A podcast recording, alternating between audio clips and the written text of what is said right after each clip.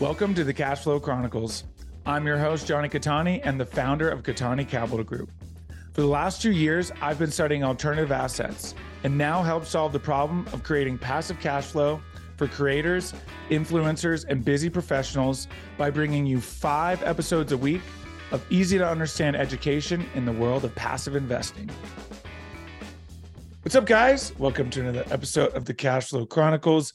I'm your host, Jonny Cattani, and I hope everybody is having a great week.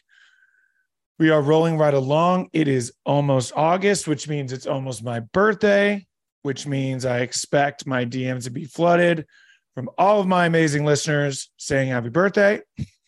Just kidding. But I would love that. And you can do that by following me on social media at Jonny Cattani. And my birthday is August fourth, in case you were wondering. I am a Leo. Awesome. Uh, well, that's not what I want to talk about today, although uh, I will continue to remind you. And of course, uh, I will get to do a special birthday episode for Friday follow-up on August fourth. So that'll be cool. I'll have to come up um, with something unique uh, for that. Maybe a highlight, or maybe I'll reflect on the year, uh, the last year, as I like to do on my birthday. As you guys know, I'm a big reflector. And every year on my birthday, I reflect back on the last twelve months since my last birthday. What have I accomplished? Is it enough? Am I doing enough? Do I need to do more? Is there something I shouldn't be doing? I mean, there's always stuff you shouldn't be doing, but, you know, I mean, am I focusing my efforts in the right place? You know, uh, moving forward. And, and this is not just professional. It's usually pretty personal for uh, my birthday reflections. So, so that's me. And that's what I like to do on my birthday. And I encourage all of you to reflect as well. It's very, very important. I know I quoted Ray Dalio very recently, but he says, um, you know, pain plus reflection equals progress. So that's one of my favorite principles of his, for sure. But today, that's not what we're going to talk about. Uh, I know I said I was going to do a series, but today I want to talk about something. So I was recently having a discussion with a guest, uh, and we were talking offline, and we were talking about uh, capital raising. And it worked so perfectly because I ended up having a conversation with an investor, well, uh, with a soon-to-be investor, and we got to talking about due diligence, and due diligence is very important. And I know that you, my my listeners, are sophisticated investors, so I'm not going to go deep into due diligence and how to do due diligence. The outline is pretty cut and dry, right? Pretty much start with your operator, operating group, track record, that whole spiel. I know we know it, but at the end, I want to get to the most important piece and what I want to really focus on. So we'll go through due diligence, right? Operator. Now, the reason that I bring up the conversation that I had with a guest, and then I was also, well, I guess more specifically, I talked about it with um, Ben Nelson. If you're familiar with him, he was a guest on the show, and he is doing a conference in September in Denver. If you would like information on that, you can D M me if you're in the Denver area. I will have a code, and I will be doing more marketing for it. Uh, today was just like we shot a promo video, but we discussed uh, capital raising and what capital raising is like now. But specifically, the point I want, one point I wanted to touch on is uh, track record, and it is obviously very important, right? But the point that I want to highlight for people who are newer to the industry, new capital raisers, new operators, right? Especially capital raisers, is, you know, you're leveraging, uh, you know, an operator's experience, right? So for me, right, um, did the TechVestor deal last year. They're all very well versed, and obviously their their board of directors are all involved in short-term rentals. Some from Airbnb, some are on the National Board of Realtors. You know, some of them have big, their own big uh, person portfolios. And, you know, as, as I talk to investors, potential investors, they ask me about my track record, and I absolutely will field that question all day long. Be the first to tell you, I don't have any full cycle deals. I just did my first deal. I'm in my second ever deal. This one will be on my own. So first one all by myself. And while it is important to know my track record, where I come from, my track record in real estate is not that big. So then what do you fall to? Well, you fall to your experience, right? And do I have experience? Yes. Been in the financial world for, gosh, six, six years now. Uh, well, full-time six years, right? Uh, and so that experience means something, right? It doesn't, ne- you don't necessarily need to have all these full cycle deals in order to raise capital and, and, you know, have people trust you. Really, a lot of it comes from your experience and leveraging operators and their experience and what is their track record. And that piece is the due diligence portion, right? We should all be wondering what their track record is, right? When it gets to the operator level, you should be very curious as to their track record. If they don't have a big track record, that is okay. What is their experience? Are there experienced members on the team who worked with a previous experienced operator that does have a track record? What did they do there? How did that go?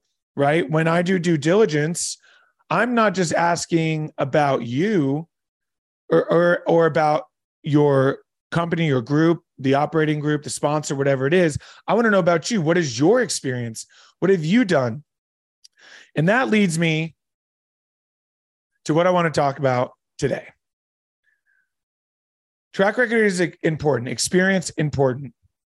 But one little nuanced piece that always comes up in due diligence when you're talking to investors is they always want to talk to at least one, if not two or three previous investors.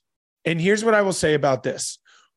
I understand why you want to do it, but it's important to understand and know that the investors that the operator is going to send you to, right, that you're going to connect to, are not upset investors and investors who, you know, don't, you know, don't, uh, haven't invested that often with them, don't really believe in them, you know, did a bad deal with them, and they're trying to get that investor back into their group to invest in the next deal.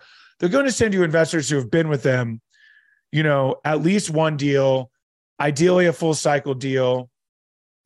And listen, as long as you understand that, I under it, it's a good conversation to have. You should connect with that investor, but just know that some of the questions, you know, you're not going to be able to get away with, you know, what, what should I be worried about when it comes to investing with this operator, right? Because ultimately they're sending you a happy investor who probably got, you know, who did a deal with them, the deal went really well, and now they continue to invest with them.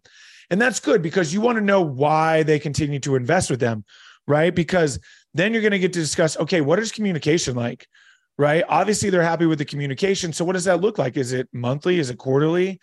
Tell me about a time that the deal broke down. What was that communication like? Did something go wrong? Did they communicate that clearly and effectively, right? So it's really, it is an important conversation to have. I don't want to diminish the conversation and say that you shouldn't be doing it. I just want to make the point that it shouldn't be what your, it shouldn't be the conversation or the X factor for whether or not you invest. I get it. Really, none of the points of due diligence should be the X factor, unless, of course, you come across some major discrepancies like, oh, we've never invested in this market before.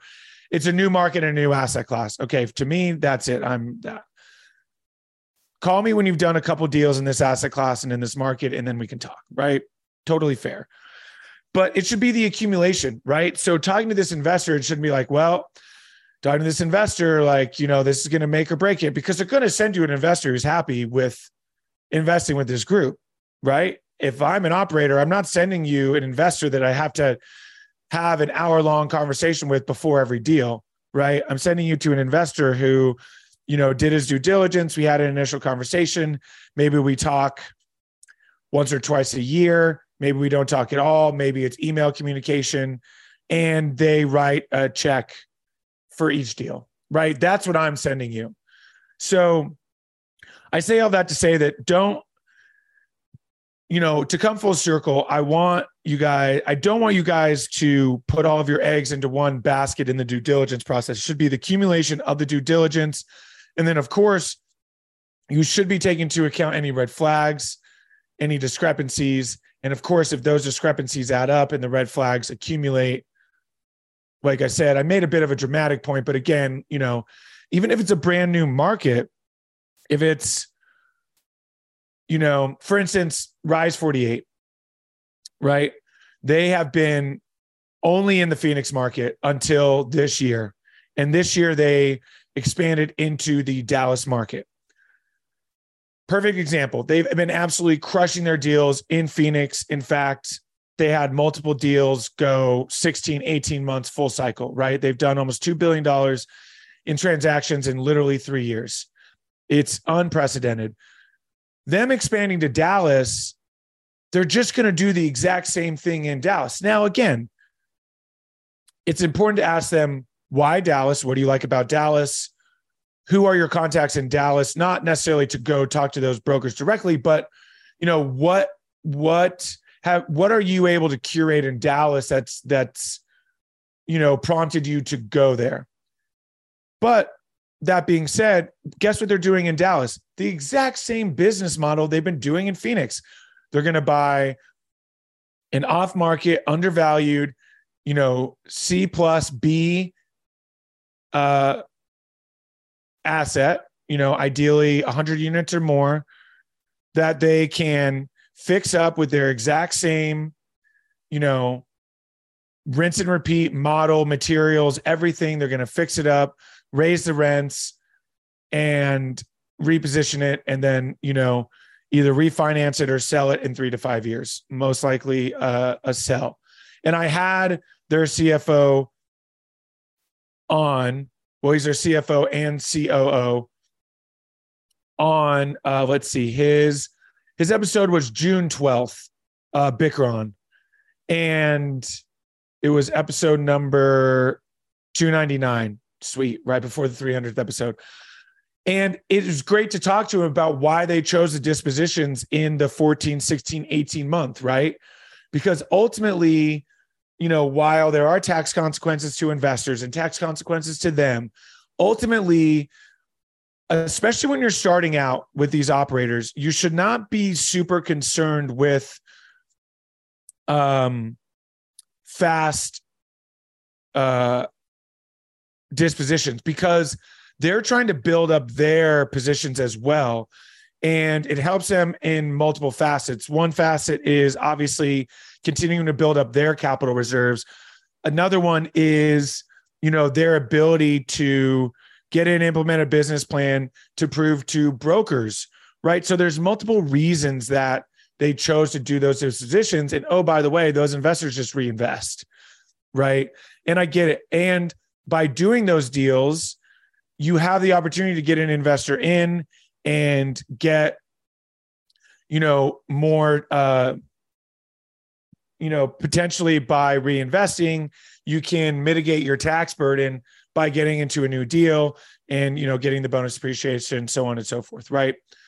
No, I'm not a tax advisor, but ultimately what I was trying to get at is, would I have raised for their very first deal in Dallas? Absolutely, I would have. Now, again, I've built up a personal relationship with Zach, their C E O. Um, you know, him and I met for the first time at Best Ever, but we've talked on the phone, you know, numerous times. He's a great guy. Uh, absolutely enjoy uh, the conversation every time I talk to him. He's obviously been on the on the podcast, and but they're doing the exact same thing that they do in Phoenix. So to me, that is just, okay, it's a new market. I've got some questions about why you like the market, what you're seeing there. Again, it's Dallas, right? So, you know, with your own research, you can really answer those own questions, but maybe you want to ask them, get their viewpoint, get their perspective on why they like it. But when it comes to the business plan, it's the exact same one they've been doing, and they've been, they've obviously proven they can do it. So I bring all this to say, don't put your eggs into one basket in one step of the due diligence, right? It should be the accumulation of the due diligence that ultimately determines it. And then, it, you know, if obviously if you see too many red flags, then of course, But I say all that to say, because so many investors put a lot of stock into being able to talk to current investors, and they're just not going to send you an investor who's unhappy. So you need to take that uh, with a grain of salt and understand that. And as long as you understand that, it's still very valuable to have that conversation and just to get that perspective of why they really like investing with that group. So that was it. That's what I have for you guys today. Uh, some important points, like I said, from just talking to investors and the things that I'm seeing uh, in the due diligence uh, process out there. And uh, I know you guys have your own due diligence. You know, uh, it, it looks pretty similar. Everyone's is pretty similar, more or less, right? And then once you find your operator, the due diligence is pretty minimal, especially if it's another cookie cutter deal, which is why Rise has so many repeat investors, because they just do the same deals over and over. And it's very, you can feel very comfortable that they're going to be able to execute uh, successfully. So there you have it. Uh, and shout out to Rise. Zach, if you're a listener, I don't know if you are, but if you are, thanks for listening. Uh, big fan of what you guys are doing. Keep it up. And I would definitely like to raise for one of your deals soon. So anyways, thank you guys so much for listening. As always, I always appreciate it. If you would like to join my list and get involved, Cattani Capital Group dot com. Go to Cattani Capital Group dot com, top right corner, become an investor. If you are interested in my current deal, the oil and gas deal, it is an oil and gas opportunity, directly invest. You get W two offset, direct W two offset. The link to the webinar replay will be in the uh, show notes of this episode. Okay. Thank you guys so much for listening. As always, I appreciate it. And I will talk to you on Friday. Peace. Thank you again for tuning in. Who do you know that wants more cash flow? Share this episode with them so you can grow your cash flow together. If you enjoyed the show, make sure you're subscribed on your platform of choice so you never miss a new episode. Go to Cattani Capital Group dot com to learn more.